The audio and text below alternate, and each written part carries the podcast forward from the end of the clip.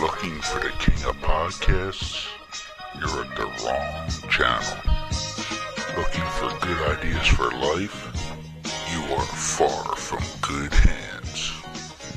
If you think the listener is always right, you are far from the right place. Hosted by a Northeasterner by birth, a rebel by choice. If you want a host that floats between love and madness, play on and listen to Crazy Train Radio.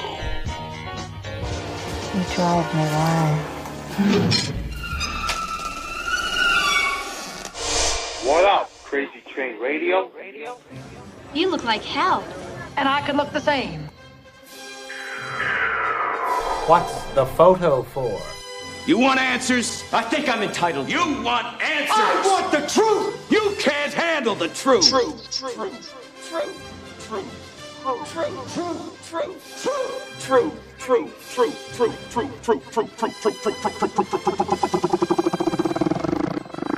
Mm, I love scotch. I love scotch. Scotchy, scotch, scotch. Here it goes down, down into my belly. Mm-mm-mm.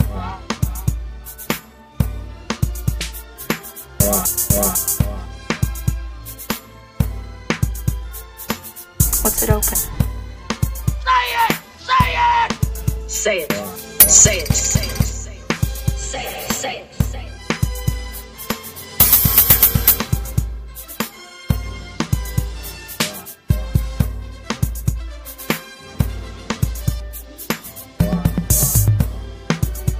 Say it! Don't mess with me, I'm one crazy moo-foo.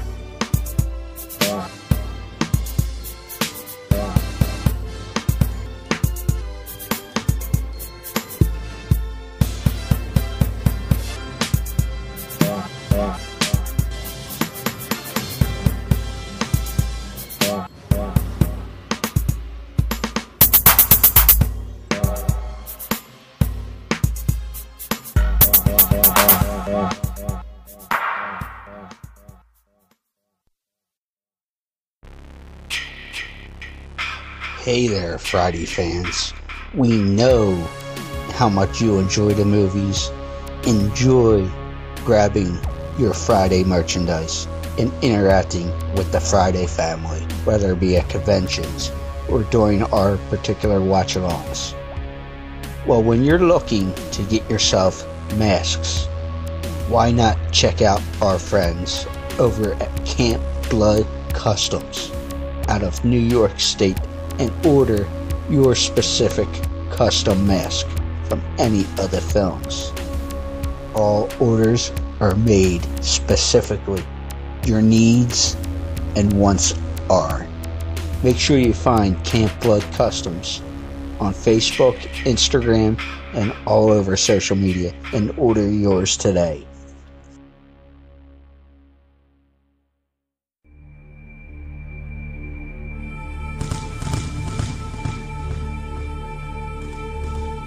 Hi, this is Wayne Byrne, author of the new book, Welcome to Elm Street Inside the Film and Television Nightmares.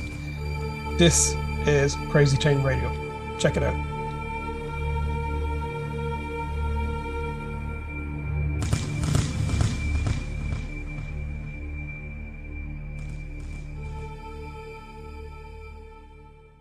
Hey folks, it's your least favorite host in the podcast world, Croc, Jonathan Steele.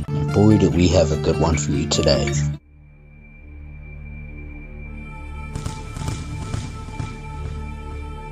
So, ladies and gentlemen, boys and girls, children of all ages, this next guest is an acclaimed writer, and his new book has explored the creation and lasting impact of a certain horror franchise.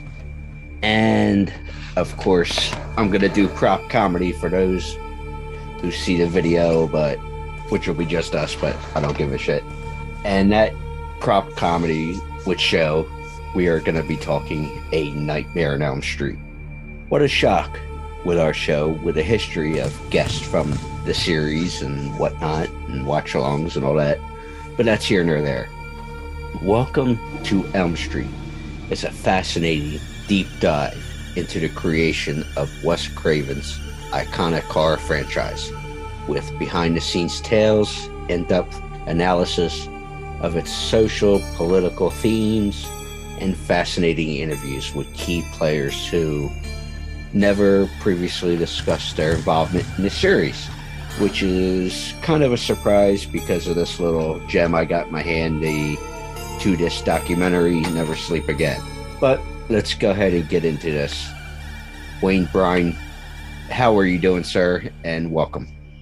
Thank you so much, Jonathan. Thanks for having me. It's a, a pleasure to be here. It's been a a busy week. You know, the the book has only been out a few days, and you know, it the word back has been so strong. It's been so well received. Um, I'm just so happy. You know, you spend a year writing these things, and they just exist in a word document, and then now it's real. It's out there. It's a it's a it's a thing. Uh, no longer belongs to me. It belongs to the fans. So I just hope um, I hope the fans enjoy it. You know, I I wrote it from the perspective of a fan but also from the perspective of someone who has just admired these films as being something more than just horror films. You know, as you mentioned there, we go into the socio political themes. For me, you know, as I, I, I discovered these films very young. I was five, six years old when I first saw Freddy's Nightmare. I would have been three. Oh, you, you bet me to it. I would have been three when I found it, ironically. But isn't that great though? That these films can live with you as you get older and you discover more about yourself and you discover more about your relationship to cinema with them as you grow older because particularly with elm street i find there is so much there in them in terms of their teams and how they relate to just everyday people you know what i mean they're they're they're set in middle class kind of suburban america and elm street could be any street though it could be any street in any part of the world it delves into issues that everybody at some stage, I think, deals with in their lives, you know, which is, you know, there's broken homes, there's alcoholism, there's abuse, there's just a lot of things which are which exist in day-to-day life, real horror. And that's yes. I think that's one of the things that makes this franchise so powerful, is because beyond the boogeyman of Freddy Krueger, which is a great movie monster in and of himself, Wes Craven's teams delve deep into the heart of some dark territory everyday territory. That's a mouthful for sure, what you just mentioned there. All that. But let's start with the success and whatnot of the book. And I had recently saw, because we know everything on the internet is true, 100%, that the book had made the horror cinema charts for Amazon hot new releases. I believe last I saw it was number two. So are you surprised it's doing as well as it is so far? For me, it's a surprise. It's my first book to reach that level of immediate kind of acceptance and you know sales, I guess you want to put it like that. Um, I mean, it's only out for a week, so I'm I'm kind of shocked. I mean, it was there. It was even in some of the charts as a pre-sale. I think it's one of those things where Elm Street and Freddy is a logo, it's a brand. So I think once you put something out there with that on it, it immediately has an audience. And that's not in any way what I was thinking. I was, I was never thinking of it as a commercial enterprise. For me, I just wanted to write a good book digging into Elm Street and, you know, be true to how I felt about the series and honor it. But my, like my previous books, they wouldn't have, you know, they've been well received and they've been on various charts or critics lists or whatever. But this is, different. And I don't know how these, you know, these Amazon lists work necessarily. You know, that's a kind of a marketing thing that I wouldn't be privy to. But it's so great to see. You know, if you if you Google your book and there it is, it pops up on an Amazon list and something like that, and you, you think, Jesus, it's making an impact in terms of people are buying it, people are interested, people are talking about it. And I mean, that's that's a whole other level. And I mean, in one way, I'm surprised just because it's new to me, but in another way, I'm not surprised because I know how powerful a Nightmare on Elm Street is. I know how popular it is.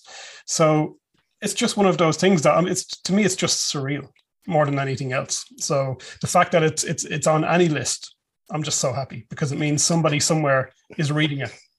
Well, as I mentioned in the introduction, which was a mouthful at least, uh, for those who've been living under a rock would know the documentary I'm referencing, Never Sleep Again. which is over four hours long for the regular documentary, give or take six maybe, if you go with the bonus features, all that fun stuff, and deleted scenes and yada yada yada. Yes, I'm going with a Seinfeld reference there, folks.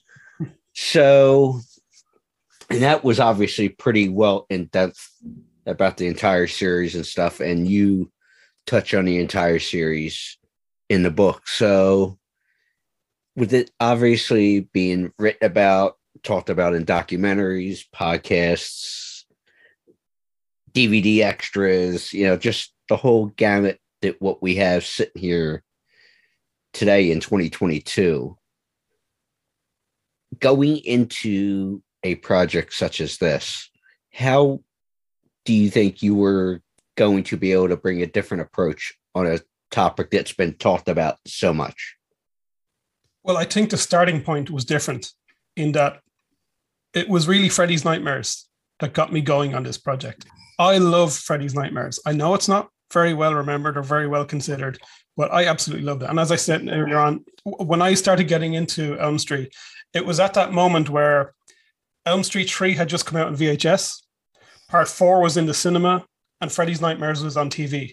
So I was surrounded by Elm Street in my young life at that moment. You know, you could go into a local, I guess what you'd call them in America would be the dollar store. We'd have them over here, it would be a pound shop. And you could go in there and you'd get your Freddy plastic, cheap plastic Freddy glove. You'd get your little Fred head water squirters. You'd get your Freddy lunch boxes. It was like Freddy was everywhere. It was part of culture. And I just loved it. I mean, to me, it, it felt like what Frankenstein or Dracula must have friends to, meant to my father when he was, you know, growing up in the 40s. You know, I never looked at it as he Freddy Krueger is this horrendous child killer. I just looked at him as this great movie monster.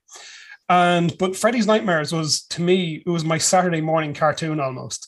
It was on Friday night here, very late, maybe 11 o'clock, I think, at night. So, you know, just a little bit past my bedtime. So I'd get my dad to record it on tape.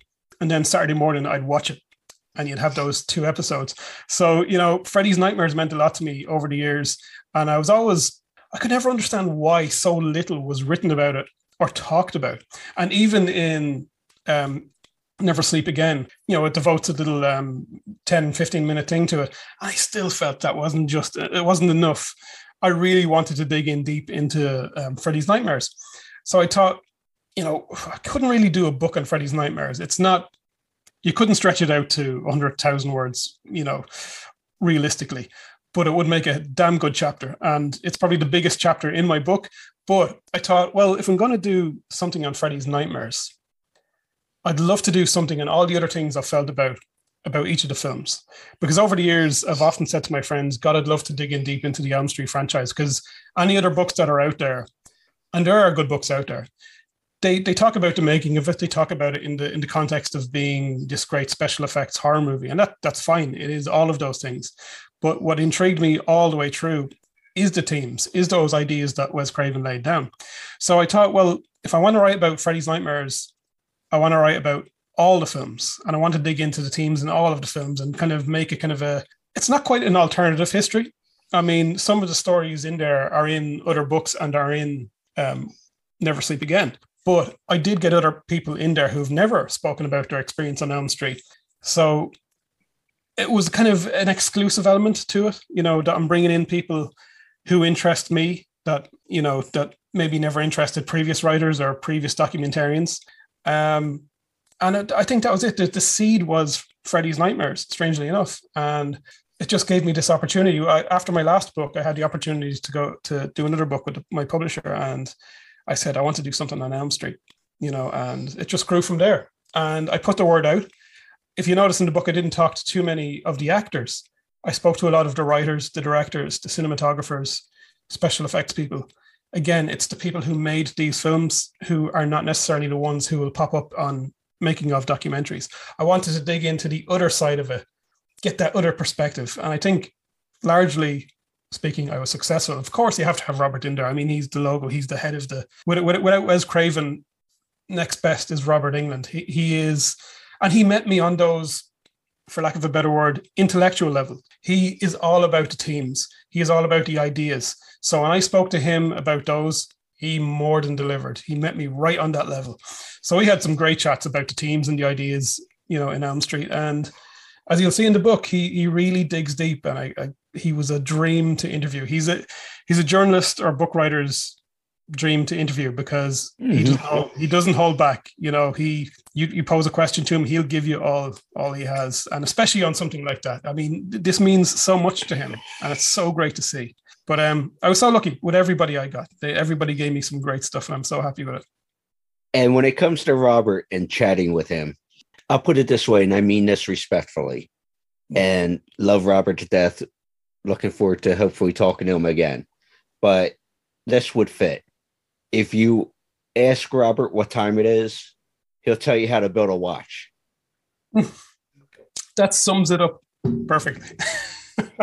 Yeah, because he he if he has the time, he will sit and talk and talk and and and I mean this in a good way because he and it's funny because he's got such a profound knowledge of history and world cultures and just whatever you want to talk about. He has knowledge on it in some form or fashion, but to bring it in with Elm Street, and I have a for those who listen to this, know I have a background in American history and presidential and all that kind of stuff.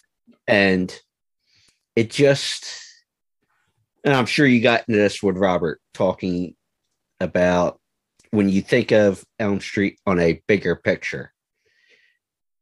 We're talking maybe in some ways showing the death of American innocence and the American dream, world post Kennedy assassination in the 60s and Watergate and all that fun stuff, if you want to talk about a historical standpoint. But with the folks you spoke with within the book was and obviously we both agree that Robert is such a pleasure to deal with and can go in depth about everything. But is there somebody that surprised you in your conversations with him? Several, and I'll start with Chuck Russell.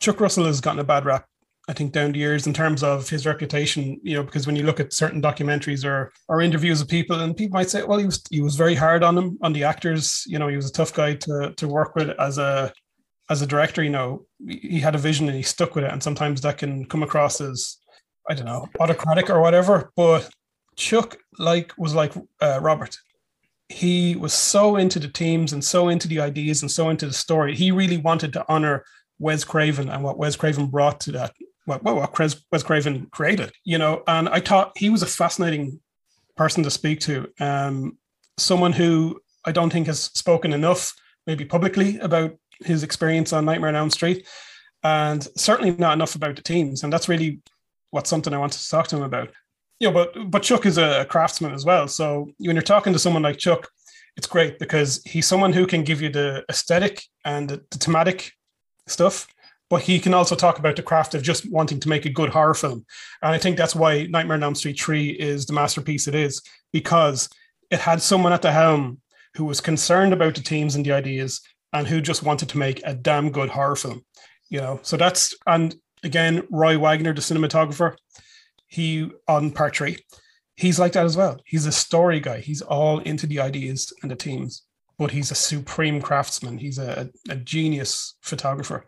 So people like that you know are, are just such a joy to to speak to because you do you're a little trepidatious sometimes when you don't want to come across as being too dry or academic or pretentious or intellectual with, with these people because at the end of the day some people are just for this it was a job you know and they just did a great job but they're not necessarily there to to uh, to elaborate on Wes Craven's teams. And you know, there's there's plenty of people in there who I just interviewed purely from the technical perspective, or just to give me some behind the scenes production info, you know, that kind of way. So I had a, li- a nice mix in there of people who were able to talk to me about the teams, who were able to talk to me about production, who were able to talk to me about technical know-how and all that kind of thing. But I would say Chuck Russell was I, had such a great time talking to him. And of course, Mick Strawn, pr- production designer, who yeah, he's such a great guy, did my forward. You just laugh when you're when you're talking to Mick. He's such a good humored guy, and he puts you in such great spirits. So anytime I talked to Mick Strawn, it was a great time. Yeah. And then um, Bobby Lesser, who people mightn't necessarily be as familiar with from the Elm Street world, but he comes from from Die Hard, from Shoot to Kill, from many Peter Hyams films. And I met Bobby through a friend of one of my best friends, Amanda Kramer, who I'm doing a book with as well. But she introduced me to Bobby, and Bobby was so cool to get, you know, because he came from Freddy's Nightmares. And that was a thrill to me because, like I say, so so few people have talked about their experience on Freddy's Nightmares. That to talk to Bobby, you know, who I knew from all these other great things like Monster Squad and Die Hard and whatever, was so cool, you know, and he was so appreciative that somebody wanted to talk about his work on this show, which is, to be fair, largely forgotten. So there was a lot of people. Lisa Gottlieb, the director who worked on Freddy's Nightmares. There's so many people, you know, and I was so happy to talk to people like Andre Ellingson and Nick Benson, who are the unsung heroes of a, a, series like this. Special effects guys, you know, the guys who work on creating what is kind of at the forefront of these films. When you watch these movies, it's the first thing you see is these that they're spectacular looking horror movies. And that's thanks to the likes of Nick Benson and Andre Ellingson and Mick Strawn and Roy Wagner and Stephen Fire- Fierberg. These are the guys who just make them aesthetically beautiful films. And then it, it's it, if if they're into the teams and all those other ideas that I'm into, well, then that, that's great as well.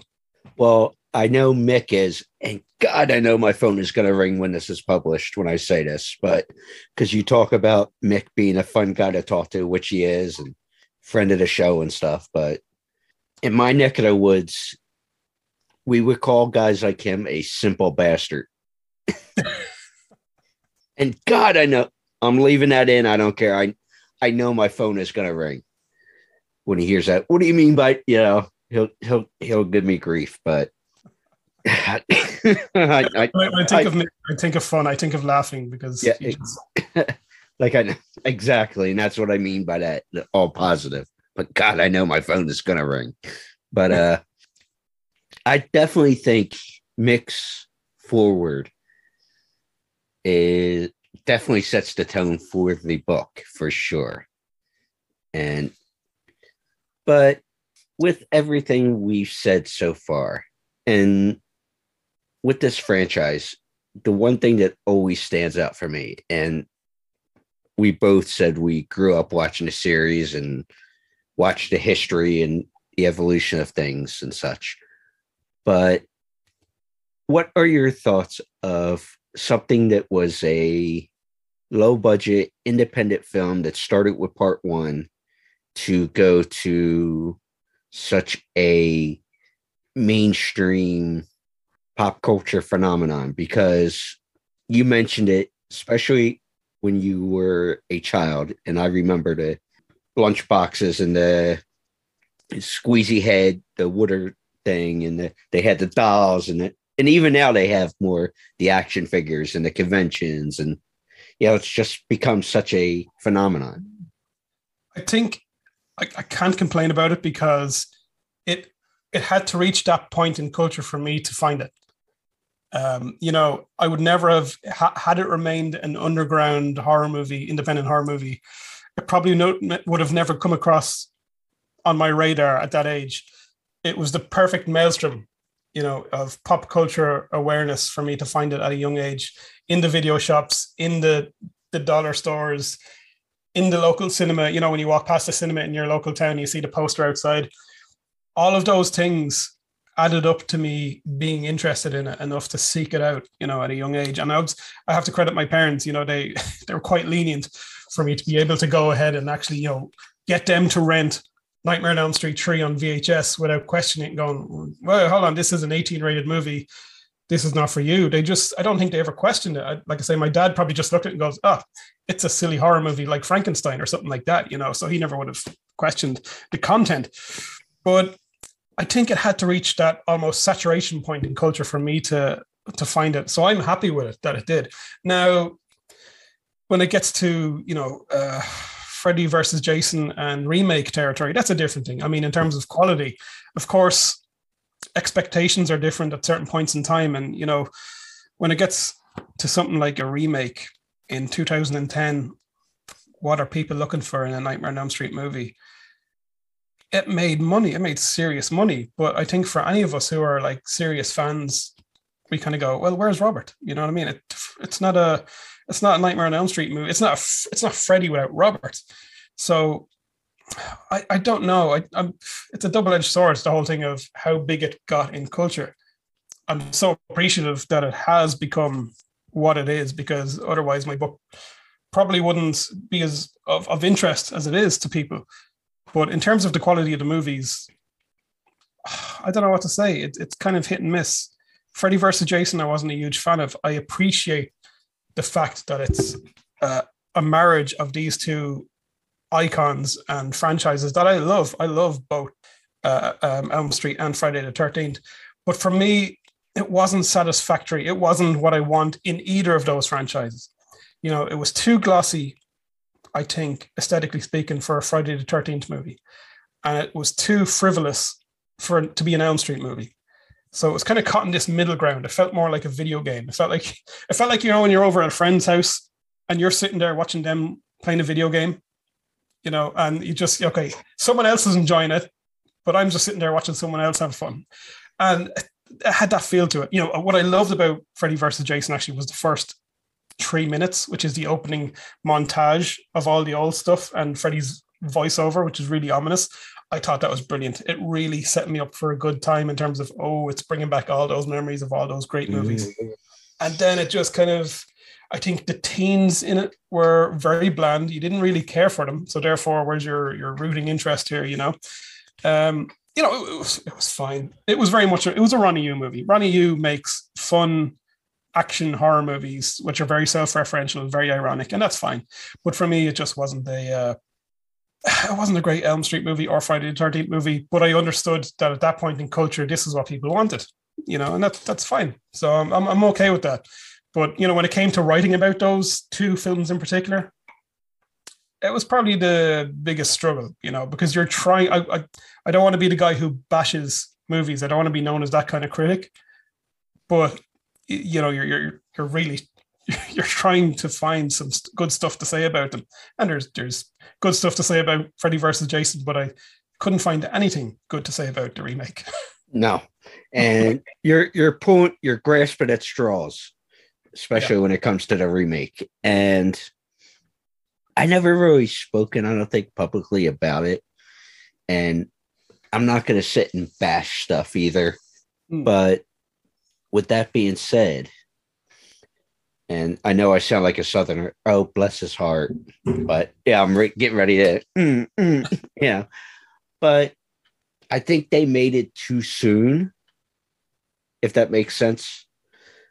And because obviously Robert's still around and kicking and conventions and there's but Robert has said this too that it's multiple generations that have the initial franchise, even if we include Freddy versus Jason in that, where we had the cinema, the VHS, yep. the DVD, and now we are at a streaming point so we're at least three generations in with the say, like I said, the original series and even Freddy versus Jason. So there when you think of the franchise and the logo and all, it's Robert is Freddy. Yep. So it's kind of hard to and I'm not bashing uh Jackie for what he did. He he did fine for what they gave him. Jackie. He's a fantastic actor. And yeah. I, in and of himself in the film, he is very, very good. But I think it's just, you know, for those of us who grew up with Robert as Freddy, that is all we want. As yeah, Freddy. exactly. We, we, unless, you know, you, I mean, Dracula is Bela Lugosi to many people. Mm-hmm. And to other generations, Dracula is Christopher Lee. You know, and that's that's generations apart though. I think we're still close enough to the generation of Robert Englund as Freddy to be still kind of like, oh, we don't want anybody else as Freddy. Exactly. And that's, I think, the point I'm trying to get at for sure. But the other question I wanted to ask before I let you go, because I know it is late over in Ireland, and I will pull out something for you after this. I think you'll appreciate. Awesome. But even though he has passed away in 2015, how do you think Wes Craven is still contributing to a huge cultural imprint? Obviously, he's done the night started, he's the founding father for Nightmare on Elm Street, but obviously he started the Scream franchise and he's had his hand in other projects as well. But those are the two biggies when you mention his name. So here, as we sit almost seven years later since his passing, and I don't, rem- I think he died in the summer, so we're coming up on seven years. So, what kind of I- impact do you think he is still leaving, even though he's been gone from what we know a physical presence? God, I think horror cinema would not be the same without either Scream or Elm Street. I mean, Scream, he had done it. I will always say he he did the whole Scream thing, the self-referential, self-reflexive thing first in Wes Craven's New Nightmare. But obviously, Mhm. that didn't have as big of an audience as Scream did. So a lot of people might attribute that kind of filmmaking style to Scream. But any kind of horror movie you see these days, you know, which is a nod and a wink and self-referential and kind of it knows what it's doing. I think you have to attribute that to Wes Craven because he did a very bold thing, you know, especially in New Nightmare, which you hadn't really seen since the new Hollywood era of like what Dennis Hopper was doing with the last movie, things like that. Um, Ingmar Bergen, Bergman was doing with Persona, which is turning the camera in on itself, you know, um, letting the audience know you're watching a movie here, but you're still engrossed in the narrative, which is kind of a double-edged sword. It's like when you do a breaking the fourth wall moment in a movie. Are, are you are you threatening to lose the audience by waking them up and going, "Hey, you're watching a movie here"? Wes Craven, I think his his imprint is in so much of horror movie today. You know, it's um and Elm Street. I, thing about Elm Street is you don't see as many obvious imitators as you would have Scream because Scream is more it, it's less iconic, you could say, because it doesn't have a, a Freddy Krueger. It has the the ghost face, indeed, but I think that the legacy of Scream is more in the sense of knowing that a lot of horror films have. Um, I think you don't see as much Elm Street imitators because if you see an Elm Street imitator, you're going to spot it straight away because nobody can replicate Freddy Krueger, and if they did, it'd be such an obvious phony. Goes You know? back to what we were talking about with the remake in 2010. Yeah. But before I touch on the, or not, I'll touch on this now. First and foremost, what I reached out to grab, and it is the legendary Tullamore Dew Ah. Irish whiskey. Uh, mother's milk. Yes. so Man, I love that of Tullamore Dew. Yes, and I want to. It has nothing to do with the book, but I want to reference it because I see a corner of the poster. So hence why I reached into the video cabinet again. Okay. A little. Ah, man. The first movie I ever saw in a movie theater. You know, I, I, objectively speaking, I'd probably have to say if someone said, "What's your favorite movie?" Hands down, it has to be Masters of the Universe. If nothing, because of it opened the doors of cinema to me. You know, objectively speaking, if I was to review it, you know, could I give it five stars? I don't know, but I will fight about it all the way. It is to me, it's just a ma- magical movie. It is, you know, some people have Star Wars, some people have, I don't know, whatever. To me, it's Masters of the Universe. Man, when I saw that, I was four years old when I saw that in the cinema, and I, I to this day, I remember walking up. To, I- we were queuing outside, so the poster was just there right in front of us for like half an hour. Walked up the steps, went into the auditorium. As soon as those curtains opened, you know, and just the screen, the, the, the Canon logo came up. The music, Bill Conti's music came up. Man, I was, mind was blown. I remember looking up and seeing the kind of stream from the projector, and just thinking, "What the hell is what? Where am I? This is amazing." You know, you're you're you're a small kid in this what seems like a huge theater. And I mean, nowadays, if I walk into that screen room, it doesn't feel so big, but it was just a magical experience. And uh, that's a film I've come back to again and again. I can watch it as many times as I like and not get sick of it. And again, it's it, it's part nostalgia, but it's it's personal. It means something to me. Well, I think you'll appreciate this. And the reason I wanted to bring this up and acknowledge the the corner of the poster that's in the video here, or the feed, I should say, is it brings the childhood like uh innocence, I guess, in certain aspects with that film. And I know we were talking to Welcome to Elm Street, folks, but and folks who listen notice, but I think you'll appreciate this. From Masters of the Universe, Blade, Anthony DeLongis is a friend of the show as well. Oh, fantastic. Well, one of the best stuntmen, swordsmen, you know, he does all that stuff, whips and but he just had such a great great role in Masters as Blade, so absolutely. And I was I only see him there recently in Roadhouse, which yes. I was watching again. so, yeah, Anthony, if you're listening, thank you for everything. yeah. I should put you in touch. I, I think you guys would get along great. But I have many questions for him. and, and you know what? He'll answer everything for you. That's for sure. And yeah, keep an eye for the right boot, as you mentioned there. Uh, but welcome to Elm Street. Where is the best spot for people to get? I would direct them to McFarlandBooks.com, which is my publisher.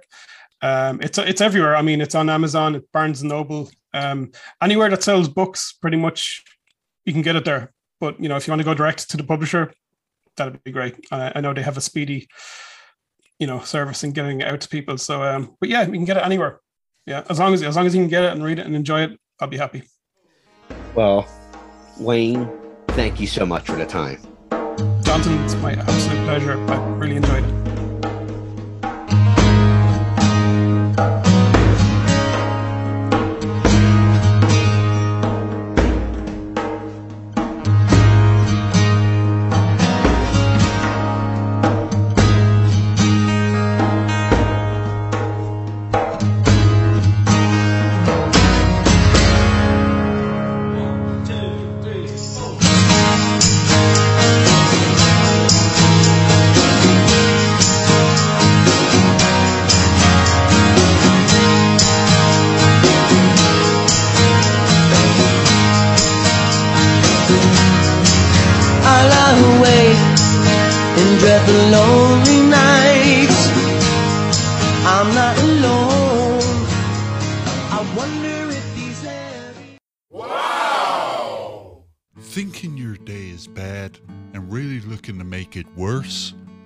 Try downloading this new classic set of music that will be dropping so far off the charts there's bound to be injuries?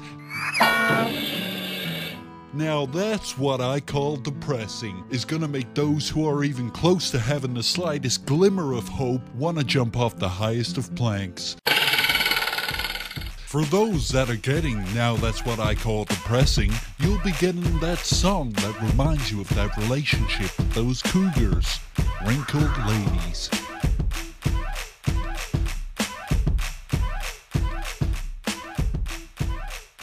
For those who weren't really into cougars, but those who had that special friend whilst in cell block 2B, we got for you this clusterfuck that will put you in therapy for years to come. With cheeks wide open,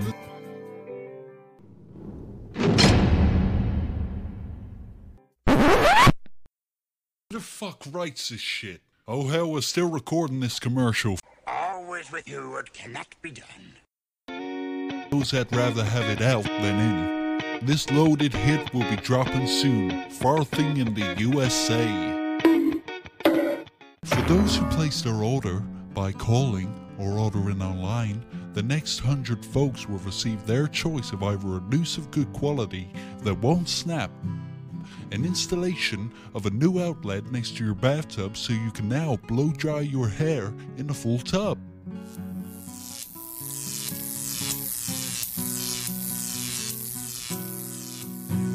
or the choice of the right gang to just beat the fuck out of you. Call us today at 1 800 Fuck This.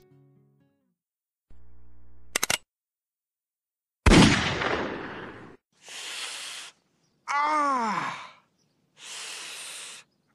Ah! Ah!